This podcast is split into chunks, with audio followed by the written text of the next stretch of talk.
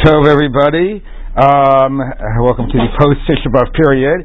Today's daf, um, what we're, where we're picking up today is Ayin Hamid Bet, 75b.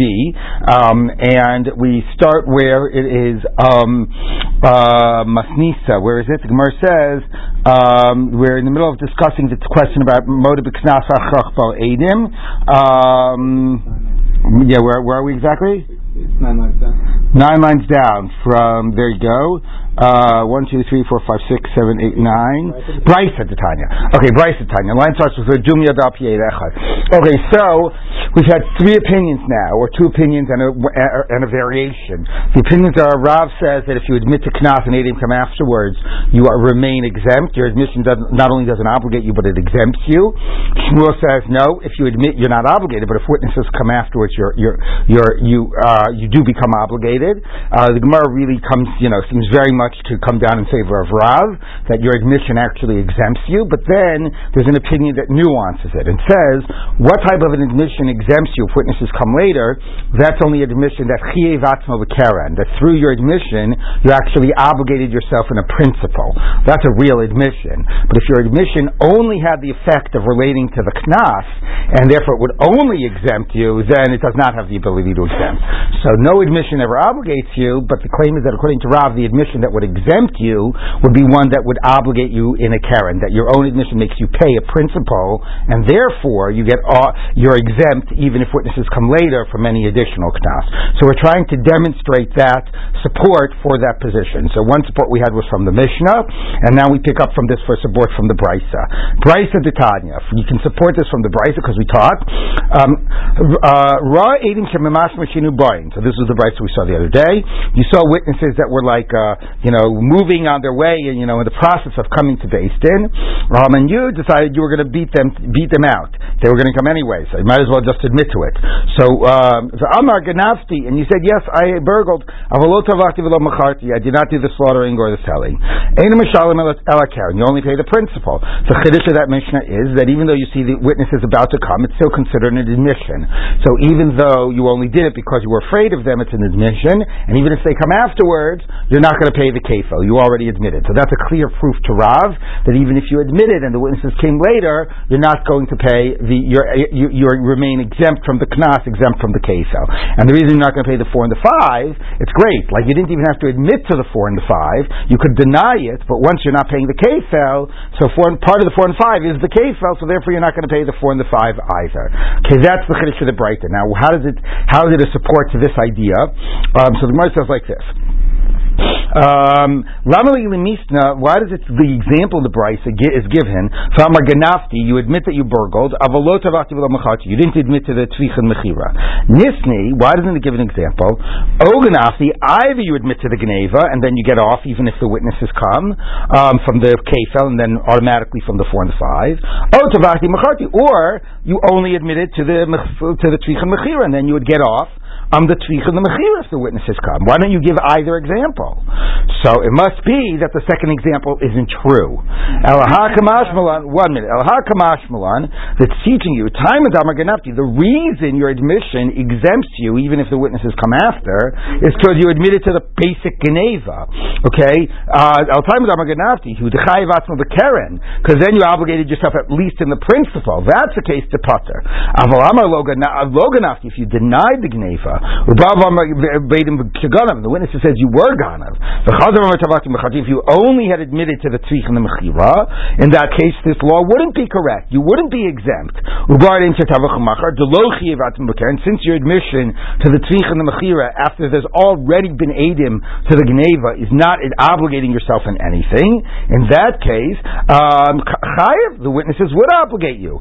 Alma, so the fact that it gives the example that your admission exempts you in the that you admitted to the Geneva and doesn't give the example that you admitted to the Tzvich and the Mechira, you see, it's exactly what we're trying to say. That the admission to the slaughtering is not an admission because you didn't obligate yourself. What type of admission exempts you is only an obligate an admission that at least forces you to pay a prince the principal. So that seems to be a good proof. Somebody says, No, Amri, no, Lo, he that doesn't prove it. We're not giving the scenario of admitting to the Gneva to say the halacha wouldn't be the same if you admitted to the tzvicha. Maybe it would be the same. Why are we giving the scenario of admitting to the Gneva? To tell you a bigger chiddush. He gufa kamash malan. It's telling you a chiddush about that case itself of admitting to the Gneva. Um, the Kivan Damar Ganavti, once you said you were you were you did the Gneva, lo even though you can you deny the Tzvicha Mechira, so you would think you admitted to the Gneva, you denied Tzvicha Mechira, then the witness of Tzvicha Mechira, at least pay the extra fine of the three and the five. No, you don't have to. Um, you remain exempt from the Tzvicha Mechira, even though you denied it and you were lying. Why? Why did you, you denied it and you were lying? Why didn't you have to pay it? My taima, what's the reason?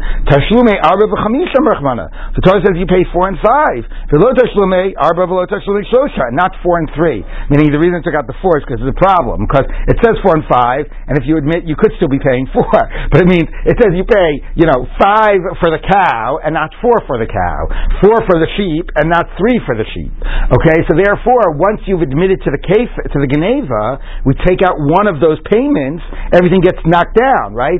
you know, one of those units gets taken away, and that's not what the Torah said. Okay, so that's a big chiddush. That you, I mean, that's, you, you, you know, that's definitely pshat. The pshat is, look at this guy. He only came to Beis Din because he saw the witnesses were about to testify. So it isn't really a real testimony. And he continued to deny the tvich and the mechira, right? And, and he was lying about that because we had witnesses that came about that. And even so, he gets off of everything except the principle. So that's a big chiddush. That's why we wanted to say that case. But maybe in Echinami, maybe had he just admitted to the tvich and mechira, maybe that would exempt him as well. So it's not really relevant to prove our question. You had a question before I go.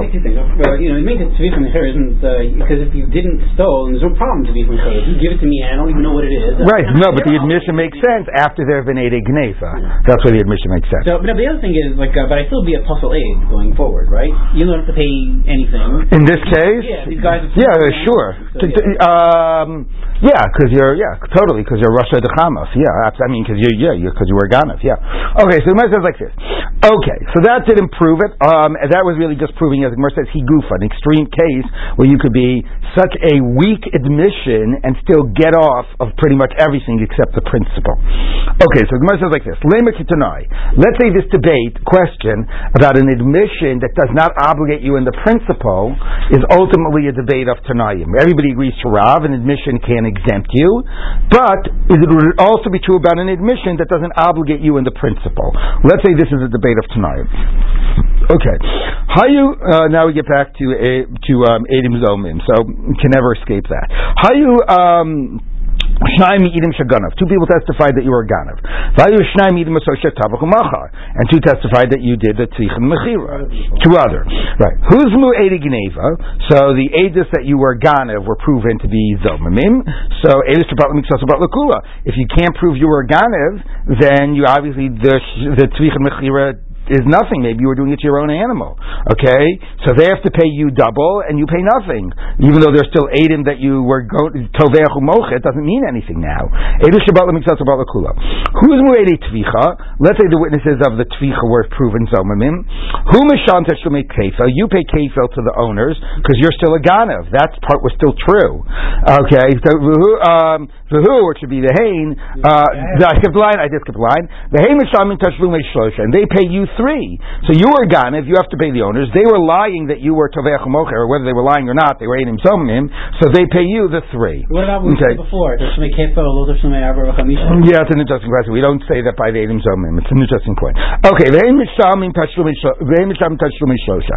Mishum Sumchasam, in the name of Sumchas, they said, Hein Mishamim Tashlum Kefel, Ve'hu Mishamim Tashlum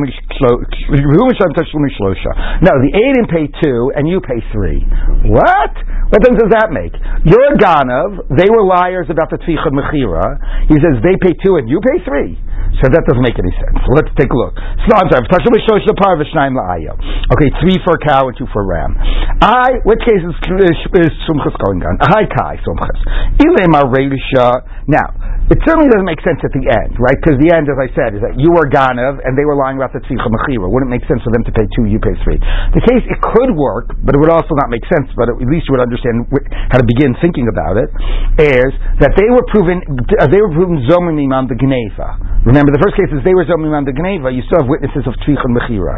So some would say, oh, there's Zomimim on the Geneva, they pay you Kefel. Oh, but there's still witnesses on the Tzvicha Mechira, you pay the owner three. Now that doesn't make sense, because there's no witnesses that you're a Ganav. But at least you begin, at least you could begin to, see, like, at least it starts the numbers fit. I mean, you have to make sense of it, yeah, right? In other one, one is dependent upon the other. I understand, that's the problem, but it, anyway, that's what the, but, but yeah. uh, that's the question. All right, exactly. At least the two and the three match in that case. Okay. So that doesn't make sense. We get that they pay two, but how could you still be paying three once there's no longer Adis about the Geneva? Zela Seifa. So it's at the last case where they're proven Adim Zomimim on the Tzvicha Mechira. So really? Why would they be paying two and you be paying three? Shapir Kamarban and the rabbis, what they're saying is makes, you know, is the only thing that makes sense in that case. You pay the two. So Sumchus doesn't make any sense. So because Sumchus doesn't make any sense, you gotta love it when the Gemara says, oh, let's say this is the debate of Tanayim, or quite a bright that doesn't make any sense, and then we'll explain it to fit our, you know, you know, our preconceived notions. Okay, so the Gemara says, Ella, here's how the Bright may sense. They must be talking about some completely different case. We have to construct a scenario where Shmuel could be say, where Shmuel, where Sumchus could be saying that they pay two and you pay three. So what could that scenario be? So it must be the following case. Kigon, the Ganafta. Two people say you're a Ganav. Amar Lahon, you say to them, In Ganafti, fine, I admit, I'm a Ganav. Zitavachti Umachati. And not only that, I'll do you one better. Not only am I Ganav, I did Tzvich and Mechira. Mihu, however, I didn't do it in front of you. I saw who was around. So you're lying. Okay? Maybe I am a Ganav. Maybe I do owe the owner four and five, whatever. Okay? But you're Adim Zomamim. The Aisisadi, the Azmi'inahu, the Ganav. And then I brought witnesses to prove that you could not have seen me do the Geneva. You were somewhere else. You were the Adim Zomamim. So now, assuming I'm the Ganav in this case, you the Adim Zomamim, here, you, uh, Michael and David, you're the Adim Zomamim. You have to pay me now too. Okay? What I have to pay the owner, I'll worry about. Fine, I'm a Ganav, Tavech, but you got to pay me too. You were lying. Okay? No, no, wait. Va'isi. I thought Tavach part was what, I'm, what we're lying about, right? No, all you said was Ganav. I see Beitrei Amalei Ganafta. Okay? No, okay, so I see, so you're lying, you're going to have to pay me too. I might have to pay the owner. I was going to Tovech Mukhir, though just now I get a Hodah, so we'll see about that. But you starts with you having to pay me too. The I see Balabayasadi, and then the owner comes and he brings witnesses, and he brings witnesses that I did the whole shebang. So you have to pay me too. Do I have to pay anything to the owner? Now let's think about it. What I did was, I admitted. Now I admitted because maybe you came to court, so that test to like the Memach Mishinu buying case. Although at the end of the day, did you really was was you know since you're lying, do we really see that my admission is weakened because I responded to you because in the end of the day you were lying? Okay, so anyway, but let's assume for now it was a real admission. You pay me too. I I did a, an admission. So if I did an admission, I shouldn't have to pay the owner anything. I mean, I pay him the keren, the principal, nothing else, right? Because I said ganafti v'tavachti macharti. I said all of that. Okay, so now what's going to be my obligation to the owner? The debate is whether my admission to the tvicha is an admission, right? So Rabbanan Savri, Avagav Doda the Geneva Machmas Edim Hu to Kamoda, uh, even though when I admitted to the Geneva, I was, rea- was, reacting to you, even though you turned out to be Edim Zomimim, I didn't know I would be able to truly prove you as Edim Zomimim. That was reacting to you. Nevertheless, Hoda the Tvicha, Hodahi, it still counts, like Edim Machmas So therefore, if that was a good admission that I did to the owner, even though you were coming. I admitted I did the whole thing. I only have to pay the Karen, right? Everybody with me? Because you came, I admitted to the whole thing. I proved you to be something. I admitted. I'm only going to have to pay the owner the Karen. Okay. I'm potter, and I'm totally off the hook for everything. This, what? Yeah, motive knas, right.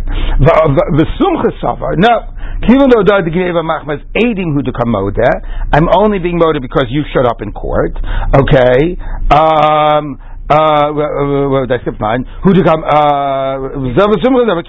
Gneva machmas edim who to come. The tficha lav hoda. Um, that is not. Wait a minute, where's the tficha? Kivan the hodad gneva machmas edim hu. Okay, hodad tficha lav. Right. Okay, so therefore, since I'm doing it and responding to you, right, my admission to the tficha is not an admission. Okay, so therefore, I'm not going to get off the hook. So these original Adim, Mishamim Tashlume Kefa, you pay me too. Who? Mishamim Tashlo I'm going to pay the owner. So my admission was not admission to get me off the hook. So I'm still going to pay. If he brings the other Adim to prove that I did the whole thing, I'm still going to pay the three or so on to the owner. Okay? Now the question here is one minute. Hold on, I just got to think this through. Because then why don't I pay Oh, no, here's the point. I really have to pay everything to the owner, right? This is what Rashi says. Okay? You are lying. You pay me kefel. Sumcha says my admission to the owner is not an admission. It was all done because you were here. That that that sort of motivated me to admit that's nothing. The owner brings Adim. I have to pay the owner everything. So I owe the owner now four and five. How are we going to pay off this four and five? Well, two are going to come from you. You're going to pay me, and I'm going to pay him, and then I'm going to pay the balance myself. Okay, so I really owe the owner the full four or five. But the but saying you pay two of it. Since you're zomin, you're going to pay me, and I'm going to hand it back to. I'm going to hand it him, and I'm going to. Yeah, the three is the balance. Yeah, because now Adam have proven that I'm a Ganiv. And now it's really, the Gemara is going to say it's actually one less. Well, no, because my admission to the Karen clearly obligates me. My Hodah doesn't exempt me because it was in re- reacting to you guys. Okay? And therefore, I owe the owner the full amount. He's proven edim that I'm a gun of a tavachumachar. So two of it come from you, and the other three come right, from me. Said, since uh, we were zooming, and the other one say my admission is still a good admission. Your, your, your hodah. My hodah is still a good admission. Right, exactly. It's only a okay. balance for three, right? Right. Three plus two. It's not a balance for the two plus two. Like it would be. Uh, what do you mean? Uh, if it was a case of five, it was a balance of three. If it was a case of four, it's a balance of two, depending on the yeah, yeah, yeah, All right, so the Gemara says like this. Okay, so that's the issue. Um, uh, the summas that we give uh, Okay, Amar de Ravika. So therefore, anyway, what do you see? So that now, now, how does that prove this issue? Uh, that really proves the issue of Edim and Mash Mashina That's really not the case about uh, right because that's how it sort of has framed the debate. One minute, one minute. Um, the the Yeah, but then, but why was it? But then why does it say because of the doda de gneva machmas Adim hu de kamoda. Oh, that's the point, right? Thank you. So Sumchas' point is the following, meaning, thank you, thank you. I missed the, that explanation. Okay, so the Rabbanan say my Hodah is totally good. My Hodah was a double Hodah. Thank you. It was a Hodah of Geneva plus a Hodah of the Tzvich and the Mechira. So the Rabbanan say even though you were present, it was considered a, you know, even though you're there, it's a good Hodah, and it's a Hodah that incorporates two things. I admit to the principle, right, and I admit to the Geneva Tzvich and Mechira. But since I'm admitting to, but, but therefore I'm getting uh, off of the whole thing, and therefore I'm potter. Okay? Whereas Sumcha says, no, one minute. You know, you didn't really admit to the principle. Because, meaning, in this case, you said Ganav. I said Ganavti v'tavakti macharti. So my admission to Tvich and Mechira was not because of you. You only saying Ganav. My admission of Tvich and Mechira was totally sincere. Okay? But Sumcha says, but that's, the admission, Sumcha, the admission of, of, of Ganavti is not, is not a real admission because I was responding to you guys. So therefore, that doesn't count as a Hodah. Okay? So therefore, there's no admission to the Karen. I'm only doing it because you guys are here. The only thing I'm really moda to, that I'm not being done because I'm feeling compelled to admit to is tovechu mocher. So Sumcha says, but that doesn't get you off the hook because that's an admission that does not come with obligating yourself in a principle. Okay, so yes, those guys. We're saying that he's only doing it because the, those witnesses are there. Right. But he knows that they're lying because they didn't. They Right, so that could be, meaning that's part of the issue too. That could be why the rabbis say that it is an admission. Okay? So the rabbis say, um, if if I know you're lying or whatever, it's still an admission, I get off of everything. Okay, Sumchus is saying, first thing I'm saying, first thing Sumchus says is, I'm not admitting to the, to the, the first admission doesn't count because it's in reacting to you guys. I don't know if I'm going to be able to prove you lying, and maybe I figure if you're here, people are now aware of it, other witnesses are going to come, whatever I say, that admission doesn't count. But Simcha says once that admission doesn't count, the thing which is a sincere admission, the three and the four, uh, I mean whatever, the the three from Mechira, that also doesn't count because that's an admission that does not come with any obligation.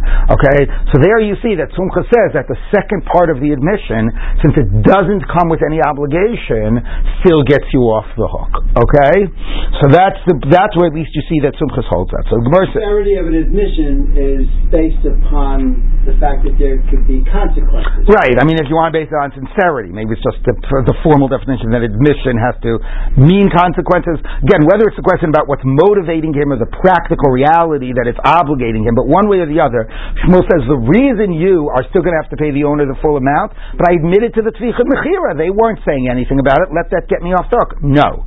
Since that didn't come with any obligation, it doesn't get you off the hook. just have a small question. It's not related to the concept. Yeah. Right to Tanya is not um, redundant. Um, no, no, that's, that was the end of the discussion yesterday. Yesterday said we can prove it from a Mishnah and prove it from a Breita. Here we're going to now prove it from the Breita, the Tanya.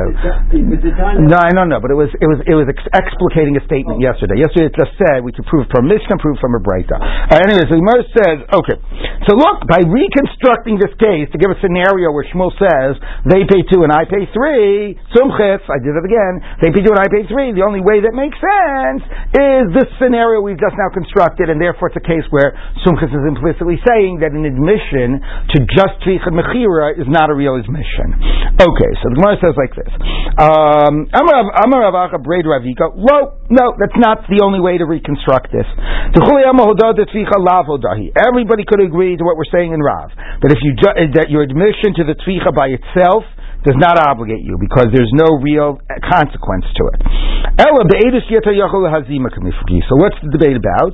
A, a testimony that cannot ultimately be proven into zomimim. What's that scenario? Witnesses came and said, ganafta, you stole.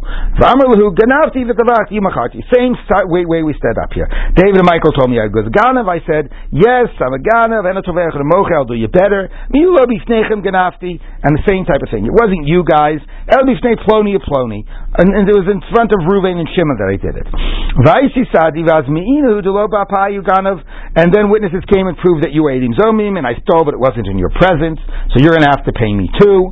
The asu ploni ploni vasidu beid the. And then Ruvain and Shimon, who I said, if you want witnesses to come and prove that I was a ganav, you should be bringing Ruvain and Shimon. They saw me do it. So the Baal said, great idea. So he went and he brought Ruvain and Shimon. Okay.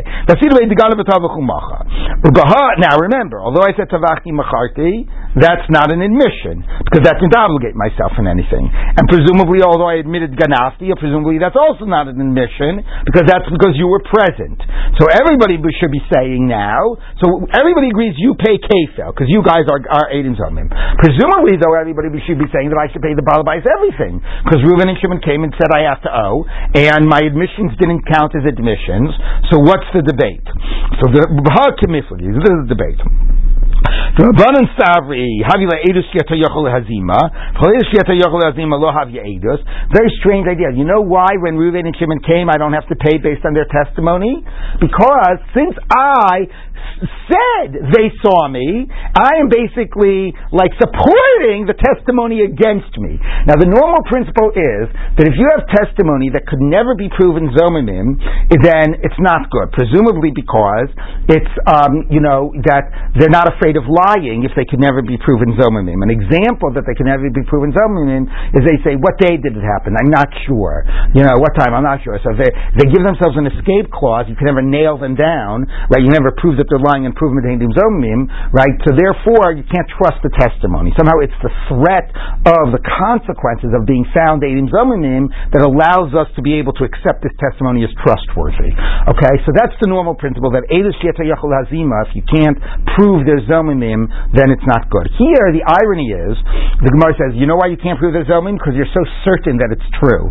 Okay? What? Since I said they saw me, and I, the, the, the you know, the, uh, accused, uh, the accused, and supporting their testimony, then that makes it like protect their testimony. I understand. That's what the Gemara is going to answer. It's a strange idea that that makes it Eidush Shiata Yochel Azima, and therefore, because it's sort of like when a basin all says Chayav, you know, you have to throw it out. It's too fishy, it's whatever. So here, there's no, you know, if I'm supporting their testimony, I'm the one who said they saw me, that can't. So let's just read it, one minute. So therefore, I'm off the hook. You paid me two, and I'm off the hook. So, I mean, oh, by the way, also, somebody who's really smart then, the same if you're really smart, you would admit to a knas and prevent yourself from ever paying. If you're really smart, you would always say, hey, go bring those Eidim against me. and the Sumcha Mahavi Eidos, it still counts, and therefore I am Chai 4 and 5, since I'm Chai 4 and 5, you guys pay two of it, and I pay the remaining three. So the Gemara says, how could that be debate, the debate? Everybody says it's no good. So no, how could Sumcha say, I do have to pay? No. Hani Oh, Shah. That's if I say, oh, I don't know what day it is, I don't know what hour, you can't nail me down. The Lekar Le'edus Klal, you have to throw the whole Edis out. I can't say this this week. Correct. It has to be more precise. Otherwise, it's Edis Shiata Yochel Hazima. You with me on vacation. Didn't It's possible, but it makes it a lot harder. When I'm supporting it, that is considered an Edis Shiata Yochel Hazima, which makes a lot of sense because you could still be Edim Zomimim even though I'm admitting saying that you were there. So actually, the position of the Chachamim is strange. Anyway, here's the case where the Gemara tried to make it a Machlokas Tanaim because you had a bizarre idea of Sumches, so we had to construct a whole scenario around it. Anytime you have to construct a scenario, it's going to be obviously very hard to be a proof for anything because you could always imagine a different scenario. Yes. Why doesn't the principle of Enadam Russia apply here? You know, You're admitting that you're soul. What do you mean? Not only admitted, no, in other words, that he In terms of Chayiv and the Karen? bring you witnesses. Ena Mesimat Marusha just means that your own admission, I mean, first of all, it's different than the United States, the, the, the pleading the fifth. The fifth means you can't be forced to testify against yourself. Here, it means if you testify against yourself, you cannot be found guilty based on the weight of your own testimony. But if you're going to tell us something that's going to point us to witnesses, and you're going to be found guilty based on witnesses, you can be found guilty. And even that, by the way, is only in terms of something like knas. In terms of a mammon payment, a comp- compensatory payment, you are obligated based on your own admission. Okay, so the says like this. Now let's just wrap this up. Amar Mar, Hamish Amim Tashlumi Kefel. You pay me two, and I pay the remaining three and four based on you know in, in this scenario. Moded the Ganav. One minute. Whatever scenario you just constructed, I'm admitting I was the Ganav, right? So in that case, right, if I'm admitting that I was a Ganav, right, why are Michael and David paying me Kefel, right? They were lying. They might have been lying about that I was a that I was a what do you call it? That I that they didn't see me, you know, that they didn't see me Ganav b'fneihem, and they're coming to be mechayiv me a Kefel that I don't, I'm not really obligated based on their testimony. But if it turns out that I actually was a Ganav, right, then they were trying to make me the principle they were trying to make me pay. I really owed. So it's interesting, even though they were sort of lying about the facts because they weren't there, but they weren't trying to make me pay something I was innocent of, and therefore they shouldn't have to pay me the principal. Okay, so so become. What should I? Um, what we should? You should have to pay me the, the one, not two, both units. But the one of the two units I actually was obligated in. Meaning maybe you didn't see it and you were lying about what you said, but you weren't trying to make me pay something I didn't owe. Okay, the ganav karen by shlume, so I have to pay the carrot. So I'm Rebbe Lezer, Mishmei Rebbe Tani, Mishmei Rebbe, Derav, excuse me, Tani Tashlum Kefel. When it says Kefel, it doesn't mean two units, it means one unit. The extra payment because of the Kefel. You pay the fine part of it. I pay the principal, you pay the fine. So when it says you pay me the Kefel, it really means you pay the balance of the Kefel. Okay, moving on. That was once again Adim Zomim, and now we can hopefully move on from that. We're always going to, you know, revisiting Adim Zomim. But that was the end of this question of, again, three opinions whether your admission obligates you. Everybody agrees your admission doesn't obligate you. Shmuel says, Rav says it goes further, it exempts you. And then within Rav, there's two variations.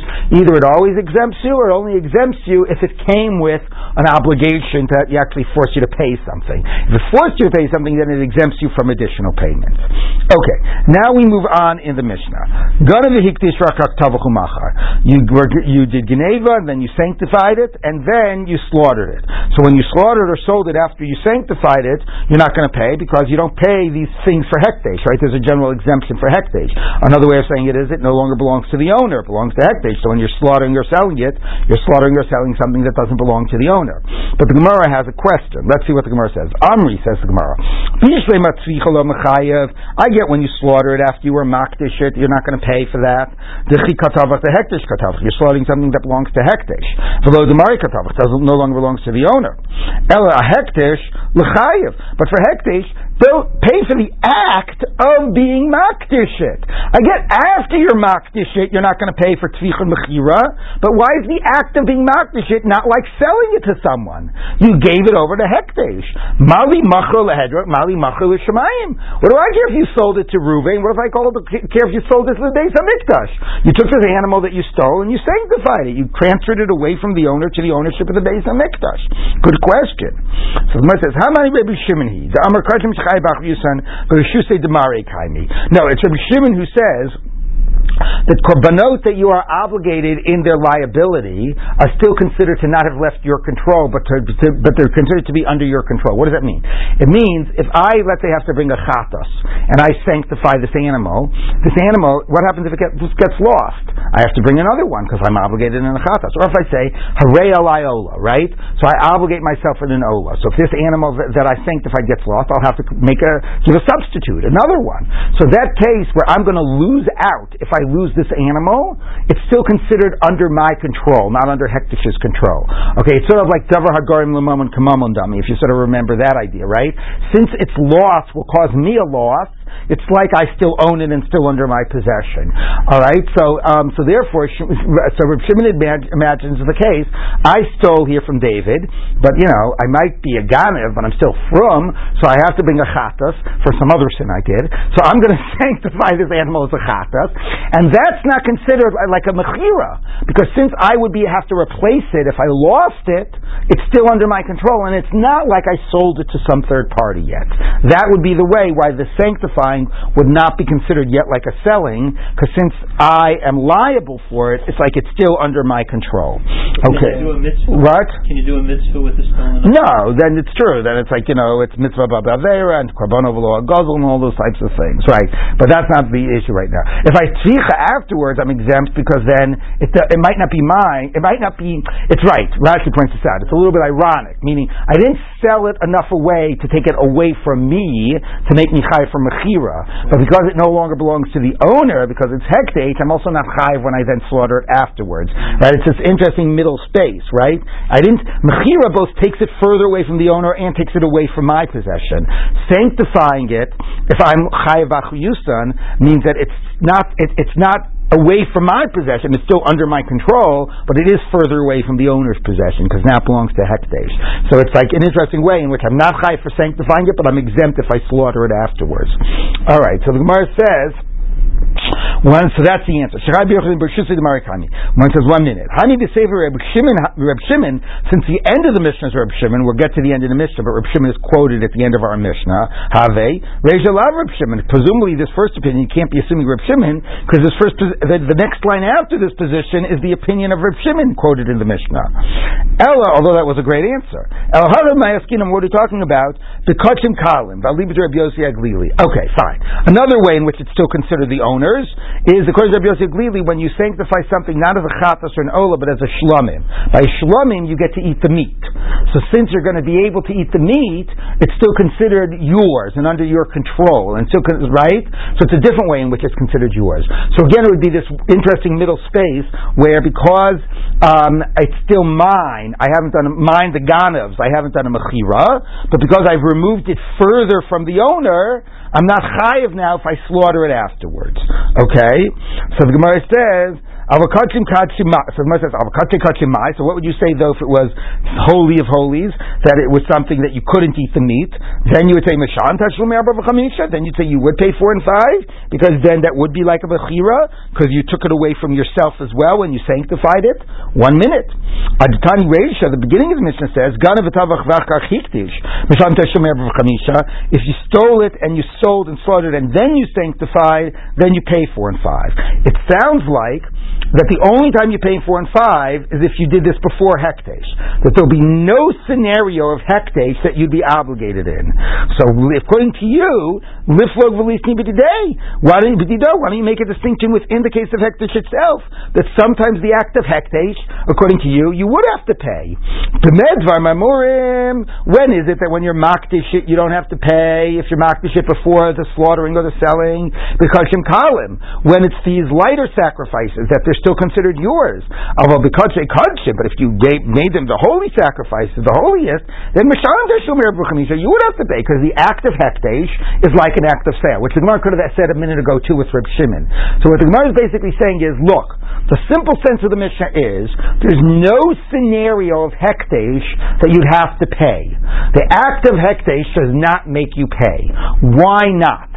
There's got to be some case where either it's kache kachim or not chayav where the act of hekdesh kicks it out of your control, out of the owner's control, out of your control, gives it fully over to hekdesh. Let that be like a mechira. But the Mishnah doesn't sound like it. The Mishnah sounds like the act of hekdesh is never a mechira. How do you explain that? So the Gemara says like this. Um, okay, lo shal kachim lo shal kalim. Okay, I'm sorry. Let's I'm sorry. Uh, uh, skip line. Ela olam. Fine, you're right. It doesn't matter what type of hekdesh. The Mishnah, you're right, makes it clear that by hekdesh you never have to pay. It's never considered an act of mechira. You were wondering, mali lehedro, mali machro l'shemayim. What do I care who you sold it to? You sold it to the base of Mikdash, you still sold it. So why, therefore, should you not have to pay? So no. Here's the difference. Um, uh, Um, uh, when you sold it, I'm sorry, Vahasha tour de Shimon. If I sold it to a normal guy, it used to be mine, or the owner, whatever, would look like mine, and now I sold it to Shimon, now it's his. That's what happens when you sell it. It's, it's no longer uh, uh, associated with you. Okay, but when you sanctify it,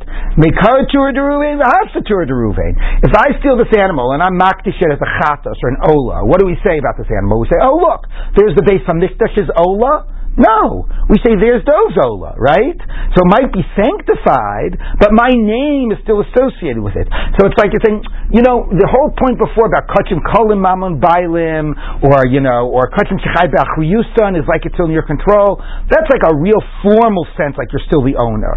Even if you're not really the owner, it's kachim kachim and all of those things. It still is associated with you. The idea of a korban is it's still your korban, and therefore from the perspective of, if we were to say, are you the owner, the answer would be no. Right? At most, we could consider the owner maybe if it's Kachim Kalim according to Rabbi Yossi HaGlili, or it's Chaybach Yuzim according to Rabbi Shimon. You're not the owner. Okay, but it still is associated with you, and therefore that's not enough to be Chay for Mechira. When the Torah says that you slaughter it and you sell it, in that case you pay four and five, that's got to be a classic Mechira, that after you sell it, it's no longer associated with you. Here, even after you sanctify it, it's still seen as your korban. Now, one minute. This points to two very different types of hekdesh. Because Tosa says, if you look at Tosfos, Tosa says, Vashatar Deshimon, says Tosfos, the Hadam Kaman, we say later, Ganav Hiktish Chayav there's actually say explicitly the act of hekdesh is an act of selling. Tosa says, Dave Kamachro Lahedra, just like selling to a normal person, Hainu. That's when you give it as a donation to the base of Mikdash. To lo Michru Al Shem Baalim. Okay, that's not called after your name. Now, what does that mean? It means that, well, it both means, well, I mean, both think about it. If I go ahead and I donate my car to the Beis Hamikdash, right? Do people say, "Oh, that's Dove's holy car, sanctified car"? No, they might say it's the car that Dove da- donated, but at the end of the day, it's the Beis Hamikdash's car, right? If I sanctify the sheep as a korban, then they'll say it's Dove's ola that he has to now bring to the Beis Hamikdash. They won't say it's the Beis Hamikdash's ola; they'll say it's my ola. Okay, if I gave my sheep as a donation, they'll say, "Oh, look at this nice donation that we got from Dove," but they're not going to say it's Dove's. It's Dove's sheep. Now it's our sheep. He gave it to us, right? So therefore, the association with it is only in the case of a korban, not in the case of a kote berkabayis. And the logic, by the way, and it's interesting because the Gemara here is focusing at the end result, but it could also have focused on the process. And the process is very different, and why this case is not a mechira. What's the process when I donate my sheep to the Beis Hamikdash? Basically, if David there is the uh, is the gizbar, is the treasure of the Beis Hamikdash, the process of donating my sheep is here. Take my sheep. This is my gift to the Beis Hamikdash. So it's just like a practice of mechira. He basically is some legal entity that owns property, right? Like who isn't like the biggest landowner in Italy, like the church or whatever, right? Or they, anyway, so he's some so he's some legal entity, maybe the biggest landowner in the world. Anyway, anyway, he's some legal entity that owns pro- that owns property that owns property, and I'm giving this piece of property, and they take possession of it. That's mechira. That I would be chayiv. But if this here little sheep, my, my white little sheep here, if this little sheep, I say I zap, I'm sanctifying you as an ola. That's not a process of giving something over to some other entity to own it. That's a problem of instilling it with sanctity to serve a purpose that it can now function as a korban, that I can now bring it to the bring it as a korban. That's about changing its status, not about changing its ownership. Instilling it with kedusha. So the same way the Gemara says, oh, before now it's also my ola. You could just say it's not a real mechira because it's still associated with me. But there's a more profound point.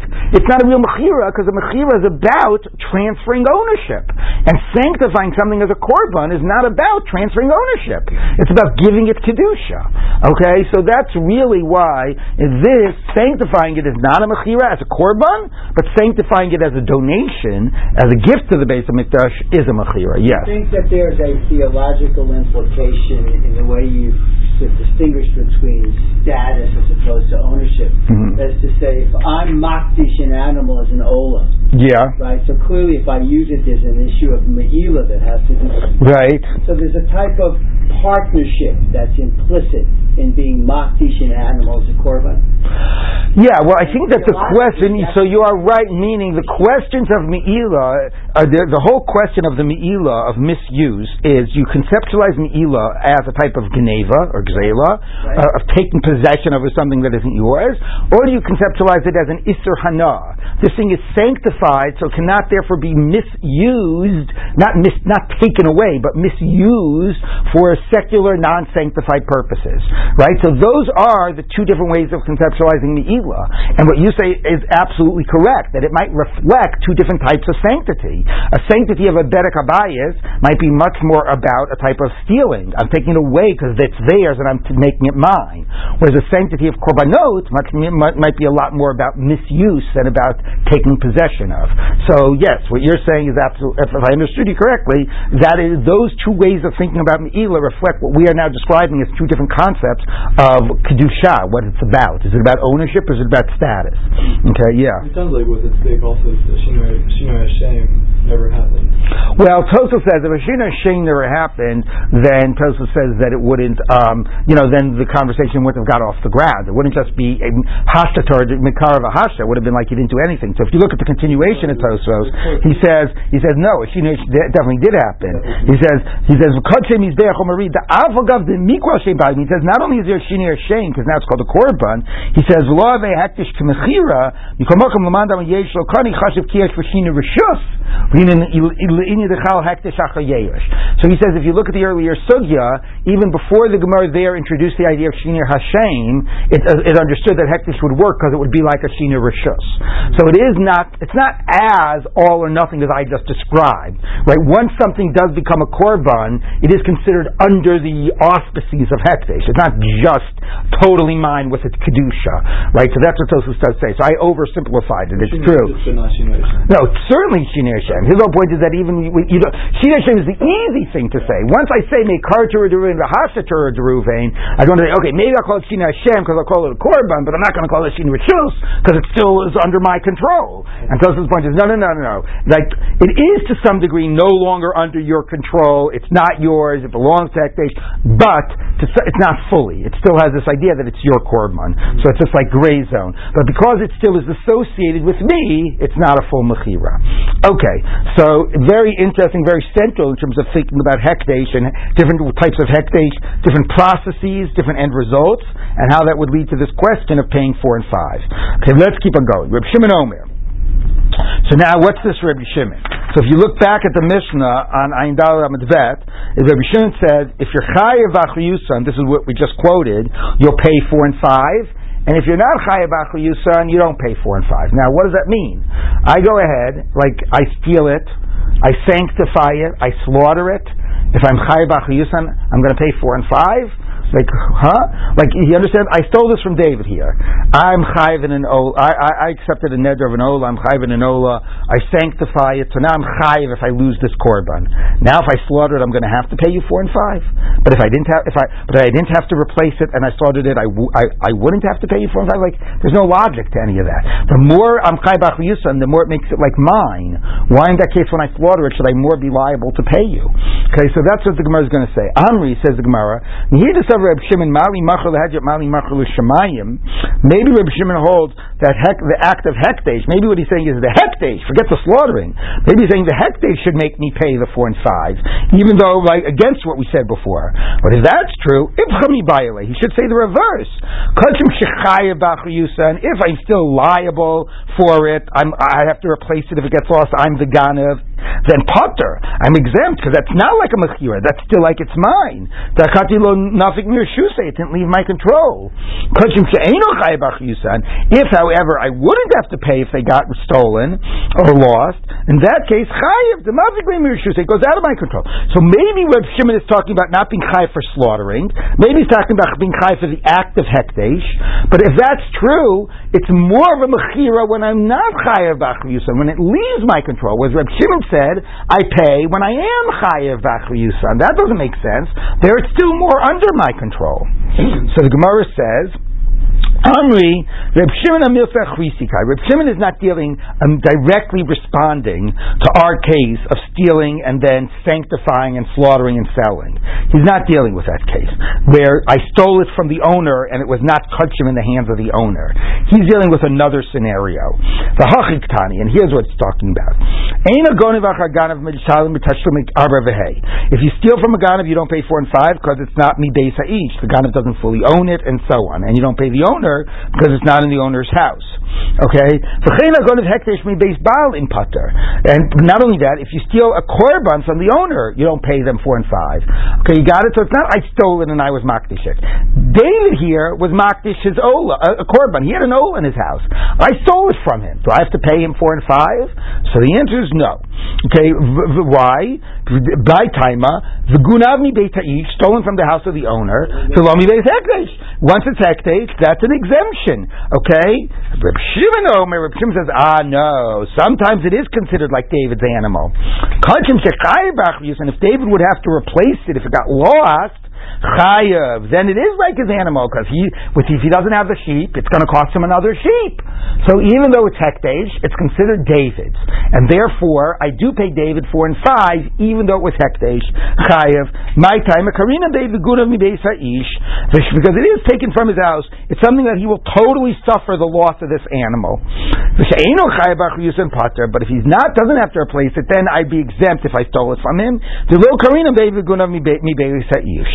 Okay, so that's a good shot of the Mishnah, and it does sound like that. That the Reb Shimon is a little bit tacked on to the end of the Mishnah. He's not directly responding to our case of stealing chulin, sanctifying it, and slaughtering it.